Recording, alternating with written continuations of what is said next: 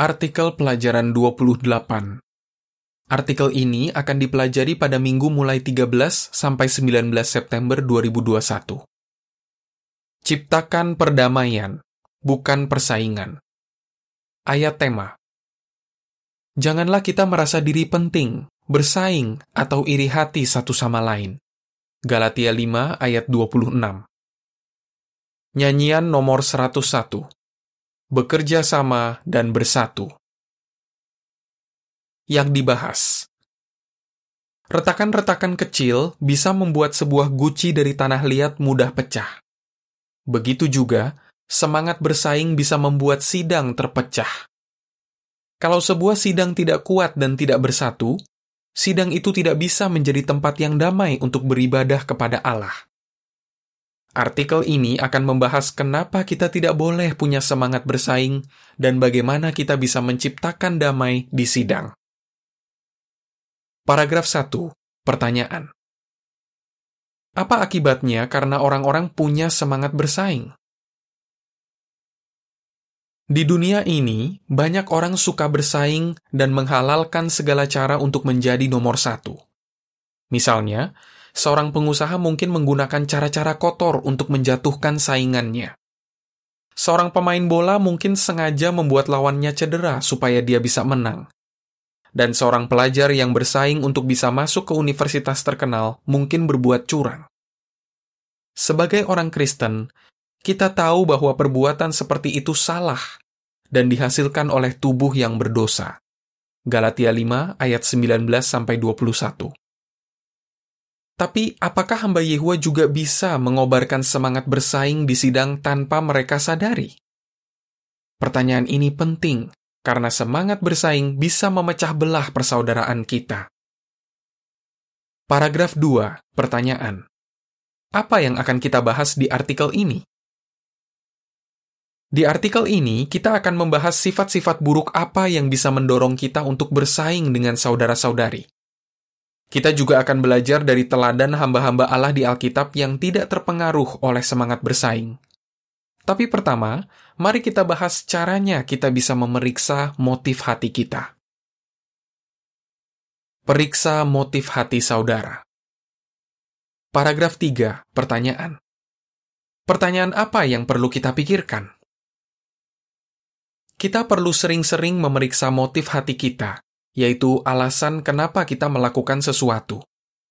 Misalnya, kita bisa memikirkan, apakah saya baru merasa puas kalau saya lebih hebat dari orang lain? Apakah saya kerja keras hanya untuk jadi yang terbaik, atau setidaknya lebih baik dari saudara-saudari tertentu? Atau apakah saya memang ingin memberikan yang terbaik untuk Yehua? Pertanyaan-pertanyaan ini perlu kita pikirkan. Kenapa? Paragraf 4. Pertanyaan. Sesuai Galatia 6 ayat 3 dan 4, kenapa kita tidak boleh membandingkan diri dengan orang lain? Galatia 6 ayat 3 dan 4 mengatakan, Kalau ada yang merasa diri penting padahal dia bukan siapa-siapa, dia membohongi diri sendiri. Setiap orang hendaknya memeriksa perbuatannya sendiri, dan dia akan bergembira karena dirinya sendiri, bukan karena membandingkan dirinya dengan orang lain. Alkitab menasihati kita untuk tidak membandingkan diri dengan orang lain. Kenapa begitu? Karena kalau kita pikir kita lebih hebat dari rekan kita, kita mungkin jadi sombong. Tapi kalau kita merasa mereka lebih hebat dari kita, kita bisa kecil hati. Pemikiran seperti itu membuat kita tidak bisa menilai diri sendiri apa adanya. Seorang saudari bernama Katerina yang tinggal di Yunani berkata, Saya suka bandingkan diri saya dengan orang yang menurut saya lebih cantik, lebih pintar mengabar, dan lebih pandai bergaul. Akibatnya, saya jadi merasa tidak berguna. Sebagai hamba Yehua, kita harus ingat bahwa dia menarik kita bukan karena penampilan kita, karena kita pandai bicara, atau karena kita terkenal. Sebaliknya, Yehua melihat bahwa kita mau mengasihi dia dan mau mendengarkan putranya. Paragraf 5. Pertanyaan. Apa yang saudara pelajari dari pengalaman Hyun? Pertanyaan lain yang perlu kita pikirkan adalah, apakah saya dikenal sebagai pembawa damai? Atau saya justru sering punya masalah dengan orang lain?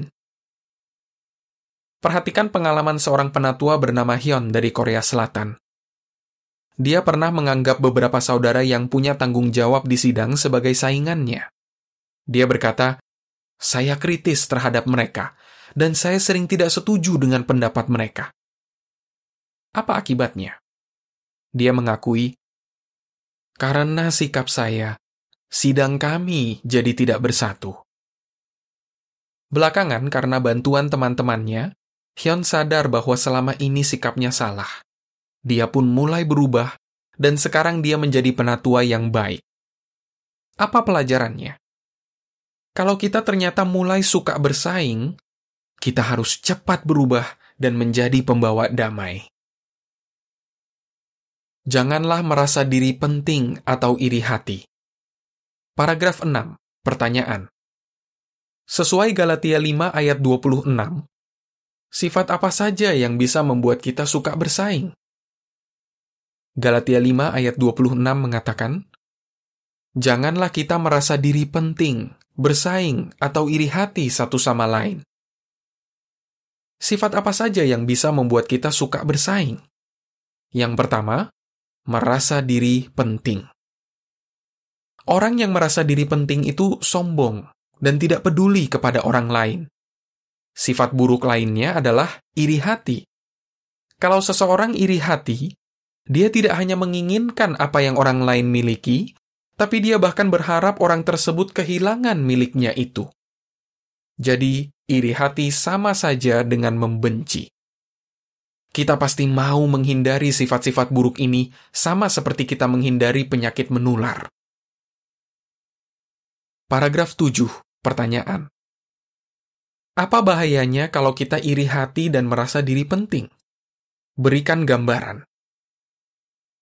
Sifat iri hati dan merasa diri penting bisa disamakan seperti kotoran yang masuk ke bahan bakar pesawat. Pesawat itu mungkin masih bisa lepas landas dan terbang selama beberapa waktu. Tapi karena pipa bahan bakarnya tersumbat oleh kotoran tadi, pesawat itu mengalami masalah mesin sewaktu akan mendarat.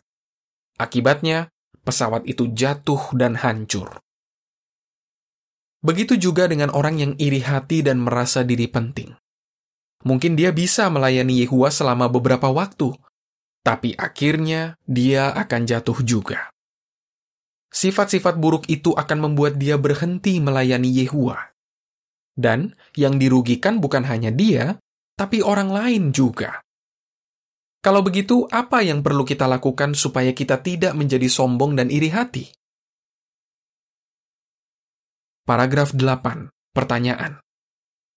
Apa yang perlu kita lakukan agar kita tidak sampai merasa diri penting? Agar kita tidak sampai merasa diri penting, kita perlu ingat nasihat Rasul Paulus kepada orang-orang di Filipi. Jangan suka bertengkar atau merasa diri penting. Sebaliknya, dengan rendah hati, anggaplah orang lain lebih tinggi daripada kalian. Filipi 2 ayat 3 Kalau kita menganggap orang lain lebih tinggi dari kita, kita tidak akan bersaing dengan orang yang mungkin lebih berbakat atau lebih terampil dari kita. Kita justru akan senang kalau mereka berhasil. Apalagi kalau mereka menggunakan bakat mereka untuk melayani dan memuji Yehua. Nah, kalau mereka juga mengikuti nasihat Paulus, mereka pun akan menghargai sifat-sifat baik kita. Hasilnya, kita semua bisa membuat sidang tetap damai dan bersatu. Paragraf 9. Pertanyaan. Bagaimana kita bisa menghindari sifat iri hati? Kita bisa menghindari sifat iri hati dengan bersikap sadar diri. Maksudnya, menyadari keterbatasan kita. Kalau kita sadar diri, kita tidak akan berusaha untuk membuktikan bahwa kitalah yang paling berbakat atau paling terampil. Kita justru mau belajar dari orang-orang yang memang lebih terampil. Misalnya, kalau ada saudara yang khotbahnya bagus, kita bisa bertanya bagaimana caranya dia mempersiapkan khotbah. Kalau ada saudari yang pintar masak, kita bisa minta tips memasak dari dia. Atau anak muda Kristen yang tidak pandai bergaul bisa minta saran dari orang lain yang pandai bergaul. Dengan begitu, kita tidak akan iri hati dan keterampilan kita justru bisa meningkat. Tirulah teladan para tokoh Alkitab. Paragraf 10. Pertanyaan. Masalah apa yang Gideon hadapi? Perhatikan kisah tentang Gideon yang berasal dari suku Manasye dan orang-orang dari suku Efraim. Dengan bantuan Yehua, Gideon dan 300 prajuritnya berhasil mengalahkan musuh-musuh Allah. Tapi ini tidak membuat mereka jadi sombong.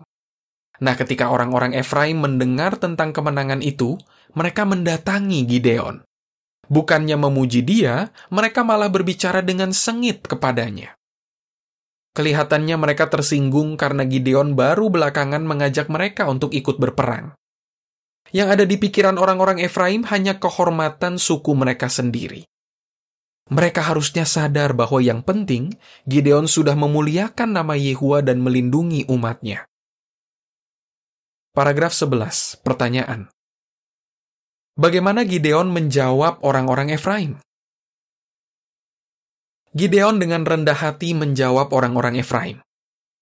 Bukankah saya tidak ada apa-apanya dibanding kalian? Lalu dia menyebutkan berkat-berkat yang sudah Yehua berikan kepada suku Efraim. Akhirnya, mereka pun menjadi tenang. Hakim 8 ayat 2 dan 3 Gideon rela mengesampingkan harga dirinya demi menjaga perdamaian di antara umat Allah. Paragraf 12. Pertanyaan. Apa yang kita pelajari dari kisah orang-orang Efraim dan Gideon? Apa yang bisa kita pelajari dari kisah ini? Kita tidak mau seperti orang Efraim yang lebih memikirkan kehormatan mereka sendiri daripada kemuliaan Yehua. Kalau kita adalah kepala keluarga dan penatua, kita juga bisa belajar dari Gideon Katakanlah ada orang yang tersinggung karena kita. Bagaimana reaksi kita? Berusahalah memahami perasaannya dan pujilah hal-hal baik yang sudah dia lakukan. Memang dibutuhkan kerendahan hati untuk melakukannya, apalagi kalau orang itu jelas-jelas salah. Tapi ingatlah, perdamaian jauh lebih penting daripada harga diri kita. Gambar untuk paragraf 10 sampai 12. Gideon bisa tetap damai dengan orang-orang Efraim karena dia rendah hati. Paragraf 13, pertanyaan. Kesulitan apa yang Hana hadapi dan bagaimana dia mengatasinya? Sekarang coba pikirkan teladan Hana. Suaminya adalah orang Lewi bernama Elkana. Elkana punya istri lain yaitu Penina. Tapi Elkana lebih mencintai Hana daripada Penina. Nah, Penina memiliki anak-anak, tapi Hana tidak. Jadi Penina selalu mengejek Hana untuk membuat dia kesal. Bagaimana perasaan Hana? Dia sangat sedih sampai-sampai dia menangis dan tidak mau makan. 1 Samuel 1 ayat 2, 6, dan 7. Tapi Alkitab tidak pernah mengatakan bahwa Hana berusaha membalas Penina. Sebaliknya, dia mencurahkan isi hatinya kepada Yehua dan percaya bahwa Yehua akan membantu dia. Apakah Penina akhirnya berubah? Kita tidak tahu. Yang pasti, Hana kembali merasa damai dan bahagia. Alkitab berkata, wajahnya tidak muram lagi. 1 Samuel 1 ayat 10 dan 18. Paragraf 14. Pertanyaan. Apa yang kita pelajari dari teladan Hana? Apa yang kita pelajari dari teladan Hana? Kalau ada orang yang mau bersaing dengan saudara, jangan sampai saudara terpancing dan ikut-ikutan bersaing dengannya. Daripada membalas kejahatan dengan kejahatan, berusahalah untuk punya hubungan yang damai dengan dia. Kalaupun dia tidak berubah, saudara akan tetap merasa damai dan bahagia. Gambar untuk paragraf 13 sampai 14. Hana bisa merasa damai dan bahagia karena percaya bahwa Yehua akan membantunya. Paragraf 15, pertanyaan. Apa saja persamaan antara Apolos dan Paulus? Berikutnya, mari kita belajar dari teladan seorang murid Kristus bernama Apolos dan Rasul Paulus. Mereka berdua sangat memahami kitab suci. Mereka juga guru yang terampil dan terkenal. Selain itu, banyak orang menjadi murid Kristus karena bantuan mereka. Tapi baik Apolos maupun Paulus tidak menganggap satu sama lain sebagai saingan. Paragraf 16. Pertanyaan. Orang seperti apakah Apolos itu? Apolos berasal dari Alexandria, sebuah kota yang terkenal sebagai pusat pendidikan di abad pertama. Dia terampil berbicara dan tahu banyak tentang kitab suci. Kisah 18 ayat 24. Sewaktu dia ada di Korintus, beberapa orang di sidang menunjukkan bahwa mereka lebih menyukai dia daripada saudara-saudara lainnya, termasuk Paulus. Hal itu bisa memecah belah sidang. Nah, apakah Apolos yang membuat orang-orang jadi seperti itu? Tidak mungkin. Buktinya, beberapa waktu setelah Apolos meninggalkan Korintus, Paulus mendesak dia untuk kembali lagi. Paulus tidak mungkin melakukan itu kalau sikap Apolos memang memecah belah sidang. Jadi Apolos pasti menggunakan keterampilannya untuk tujuan yang baik, yaitu untuk memberitakan Injil dan menguatkan saudara-saudarinya. Selain itu, Apolos pasti orang yang rendah hati, Alkitab tidak mengatakan bahwa dia tersinggung ketika Aquila dan Priscilla memberinya penjelasan yang lebih tepat tentang jalan Allah. Kisah 18 ayat 24 sampai 28. Paragraf 17. Pertanyaan. Bagaimana Paulus menciptakan perdamaian? Rasul Paulus tahu bahwa Apolos sudah melakukan banyak hal baik. Tapi Paulus tidak menganggap dia sebagai saingan. Dari suratnya kepada sidang di Korintus, kita bisa melihat bahwa Paulus itu rendah hati, sadar diri, dan punya pandangan yang seimbang. Misalnya, dia tidak suka sewaktu ada yang berkata, "Saya pengikut Paulus." Sebaliknya, dia mengarahkan semua pujian kepada Allah Yehua dan Yesus Kristus. 1 Korintus 3 ayat 3 sampai 6. Paragraf 18. Pertanyaan. Sesuai 1 Korintus 4 ayat 6 dan 7, apa yang kita pelajari dari teladan Apolos dan Paulus? Apa yang bisa kita pelajari dari teladan Apolos dan Paulus? Kita mungkin sudah bekerja keras untuk Yehua atau membantu banyak orang sampai dibaptis. Tapi sebenarnya, kita bisa melakukan semua itu hanya karena bantuan Yehua. Pelajaran lainnya, semakin banyak tanggung jawab kita di sidang, semakin banyak juga kesempatan kita untuk menjadi pembawa damai. Kita pasti bersyukur karena para penatua dan hamba pelayanan ikut menciptakan perdamaian dan persatuan di sidang. Mereka selalu menggunakan firman Allah ketika memberikan nasihat. Mereka juga tidak menarik perhatian kepada diri sendiri, tapi kepada Kristus Yesus, teladan utama kita. 1 Korintus 4 ayat 6 dan 7 mengatakan, Saudara-saudara, saya berbicara dengan menggunakan diri sendiri dan Apolos sebagai contoh demi kalian, supaya kalian mengerti aturan ini. Jangan melebihi apa yang tertulis. Dengan begitu, kalian tidak akan sombong atau menganggap orang tertentu lebih baik daripada yang lain. Apa yang membedakan kalian dari orang lain? Sebenarnya, bukankah semua milik kalian adalah pemberian? Kalau itu memang pemberian, kenapa kalian bangga seolah-olah itu bukan pemberian? Gambar untuk paragraf 15 sampai 18. Apolos dan Paulus tidak bersaing karena mereka sadar bahwa Yehualah yang membuat mereka berhasil. Paragraf 19. Pertanyaan. Apa yang bisa kita masing-masing lakukan? kita masing-masing mendapat karunia atau kemampuan yang berbeda-beda dari Allah. Kita bisa menggunakan itu untuk melayani satu sama lain. 1 Petrus 4 ayat 10. Apakah saudara merasa hanya punya peranan yang kecil di sidang? Ingatlah, sama seperti sebuah pakaian bisa terbentuk karena jahitan-jahitan kecil, sidang juga bisa bersatu karena hal-hal kecil yang saudara lakukan. Semoga kita terus berupaya untuk membuang semangat bersaing yang mungkin ada dalam diri kita. Mari kita bertekad untuk sebisa-bisanya menciptakan perdamaian dan persatuan di sidang. Berikut ini adalah keterangan tambahan. Jangan kobarkan semangat bersaing.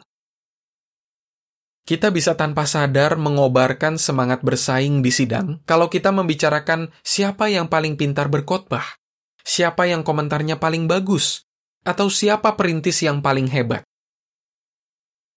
Kita juga mungkin membandingkan satu penatua dengan penatua lain yang kita anggap terampil. Tapi, para penatua juga manusia biasa. Jadi kalau kita terus membanding-bandingkan mereka, akhirnya mereka bisa punya semangat bersaing, dan itu akan merugikan sidang. Apa jawaban saudara? Kenapa kita perlu memeriksa motif hati kita? Apa yang perlu kita lakukan supaya kita tidak sampai mengobarkan semangat bersaing? Apa yang saudara pelajari dari teladan Gideon, Hana, Apolos, dan Rasul Paulus? Nyanyian nomor 80 rasakanlah bahwa Yehua baik. Akhir artikel.